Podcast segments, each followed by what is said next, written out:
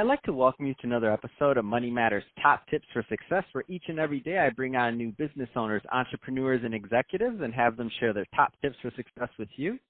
My name is Adam Torres. You can follow me on Instagram at Ask Adam Torres to keep up with my book releases, book tour schedule, signings, all that other good stuff. Always love to connect with you there. And as always, if you'd like to apply to become a co-author of one of my upcoming books, just head on over to the website, moneymatterstoptips.com, and click on Become an Author to apply.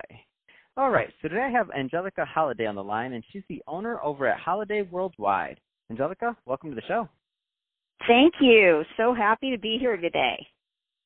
So I'm I'm really excited to get into what you're doing over at Holiday Worldwide as the owner and also a brand consultant. So I, I know you've been doing that for quite some time, and I know there's a lot of people listening that are interested in how to craft the perfect brand for themselves and to tell their true unique story. So I'm excited to get more into that with you. But before we do that, let's get a little bit more into your background. So how did you get started in your career and in business? Well, let's say that I had, and originally I studied fashion and marketing in college, and then I took on to retail, worked at Macy's, and uh, became the personal shopper at the Union Square store in San Francisco. Got the crazy idea that if I could dress real people, I could dress actors. So I came down to LA and sort of fell flat on my face. Um, ended up falling upward towards working at the Chanel boutique on Rodeo Drive for five years. And that was a really great finishing school. I learned so much about culture, the economy, society on a domestic and international level. It was during the height of the Japanese um, visitor uh, craze, I would call it. Um, I had uh, a look into when the Korean Chinese visitors were coming. I did take a little bit of Japanese um, to be able to help those customers and uh definitely they laughed out loud because I was there, you know, blonde braid in my little uniform and out came this perfect Japanese as much as I knew, which was very little. Um and then at about 5 years I went into a dressing room and I found a $250,000 gown on the floor. And I said, I think I need to use the other side of my brain. Mm. And I said, what is analytical? And at the time it was just basically the uh, the opposite of creative. Um, and I went and uh, although I had had this experience, which would be considered worldly, travel to Paris and all that, I, for eight months, temped for 35 different companies short term. And I went to doctor's offices, law offices, video game companies, all over LA.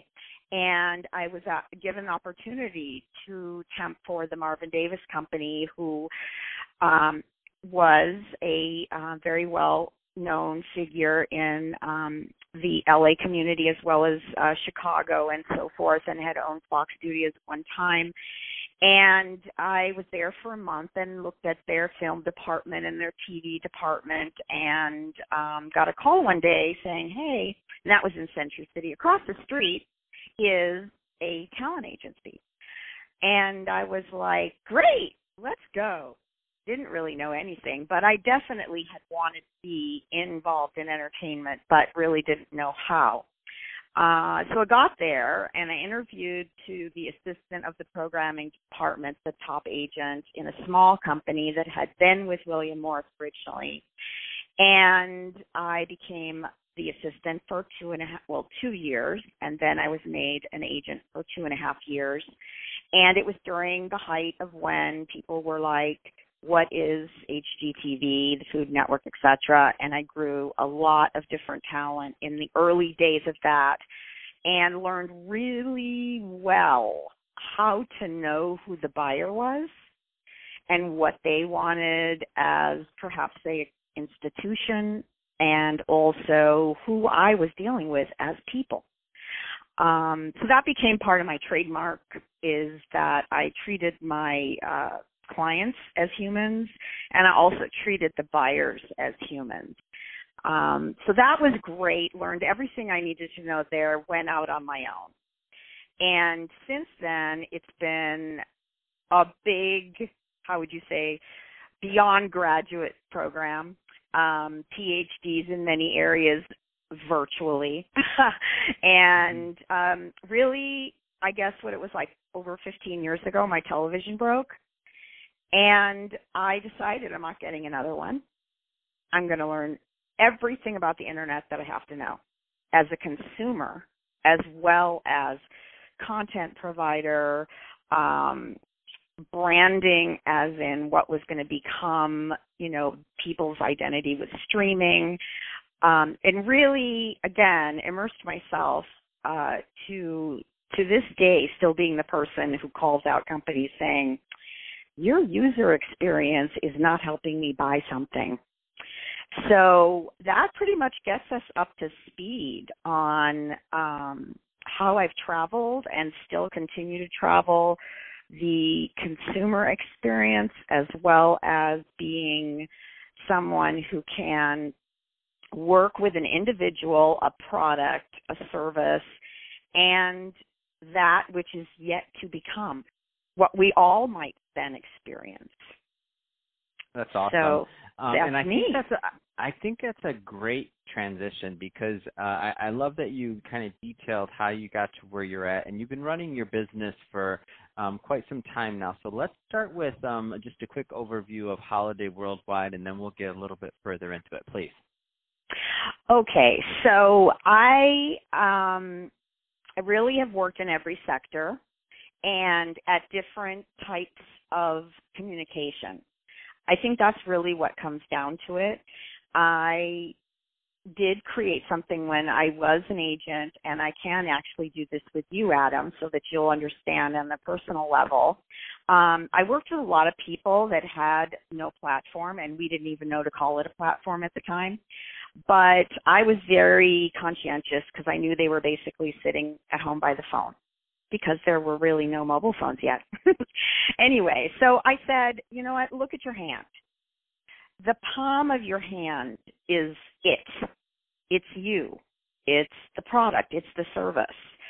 And the fingers represent the distribution channels because, as an individual, as you are, um, you are a communicator.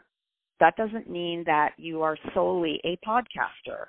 I had basically at that moment said, and people were coming to me, let's do um, television. And then they would start holding their breath, like when it's going to happen. And I would say, well, there's radio, there's um, at the internet, you become a blogger, um, create a website, you can publish, you can be published, and you can have a lot of income in the ancillary portion of your brand hand. And so I created that so, in a sense, people in a moment perhaps of frustration, or even if it's a uh, marketer or anyone that I might interact with or interface with now, um, that they can always see an opportunity of ways to connect. And that goes well and above. Should we use Facebook? Should we use Instagram? And that sort of takes me on to my more current passion, and that is the fact that um, everybody's heard of influencers. I believe the bubble is bursting now, like in the last five minutes, perhaps. And I have seen companies of which I will not name, nor that I worked on these campaigns, but I've seen companies pay these individuals with purportedly 5 million subscribers. And I can pretty much know what was on the other side of the preparation of that, but then I saw the results of it. And it was a post that said, wow, this company paid me to come to LA for a photo shoot and wear their bracelet. And I went, cha-ching, 20 grand. I know that's what they paid. And I go, this is a train wreck. This is a train wreck because it was a one beat wonder. They did not embrace, and this is what I am continually um, how would you say expressing overall and that is um I have an affinity personally to the Hawaiian culture. Actually my sister lives there and I go there often and part of their culture is what they call talking story. And I believe that we are all tribes. That word is not new. It's borrowed. But I believe that what has got to happen in the relational, organic, and I'm trying to use all the words, of selling, whether it be in a brick and mortar, online, with someone that might still be called an influencer, but will be made to work for it, is that we we all have to become as marketers and we're now talking and what I just what I heard recently and this is so amazing is that to get budgets approved at the corporate level it used to be going through all the different VPs and so forth and so on. But now the communication budgets we're not just talking okay the PR department the advertising department oh by the way we have a digital department. We're talking now it's called communications and it's that it's at the CEO level. This is what's happening. There is no longer a stepchild or multiples of stepchildren. Regardless if it is an organic one, you know, I would say consumer to consumer, C to C. I don't hear a lot of people talking in that way as we would have done from a B to a B to C or a B to B. Um, but I think that the C to C is now, and it is what I work on. I work on getting the customer and the company into talking story with each other. And that is what is going to save retail. I don't I care it. where you I don't care where you buy it, where you actually you know, give them your card or your pin or whatever, you know, our fingerprint as it's going to become kind of thing. But I really think that that is what is missing. And it's such a, it's subtle, but it is dynamic. And that is what I help companies with. That is what I help individuals with on every level, nonprofits. But again, it's got to be a C to C, which is honored by the companies.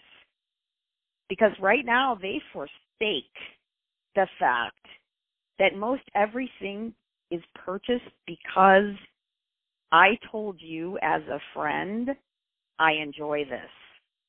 Or I'm so excited I had this experience, you must have this experience. That's where we are. And That's awesome. that that is really important to me. Um, I can tell you, I had a, actually a death experience, and for those people who haven't, I don't wish it on you. But really, in all of the 12 to 14 hour days, you'll never get it back. But what you will have is you will have the story of your life, and you will have the story of everybody else's life. Hmm. So, yes, this So- has an so- algorithm. This has analytics. We can go there, but not right now. so- No, that's awesome, and I love the background. I love your your approach to to storytelling and and your view on it. Um, so, Angelica, if somebody's listening to this and they want more information on Holiday Worldwide, um, what's the best? Because they're listening to this and they like what you're saying. Um, what's the best way for them to reach out to you? I have a um, personal uh, LinkedIn at Angelica Holiday um, because that really tells you all of my background working with some of my clients. And uh, you can just go on LinkedIn and search for my name. Um, that's really how I'd like to have people connect with me, and we can talk story. Awesome. Uh, well, Angelica, really appreciate you coming on the show today and sharing more about your background and all the great work you're doing over at Holiday Worldwide. And to the audience, as always, thank you for tuning in. I hope you got a lot of value out of this. If you did, don't forget to subscribe to the podcast, leave me a review, do all those great things we do to support our podcasters. I really do appreciate it. And Angelica, thanks again for coming on the show. We'll be right.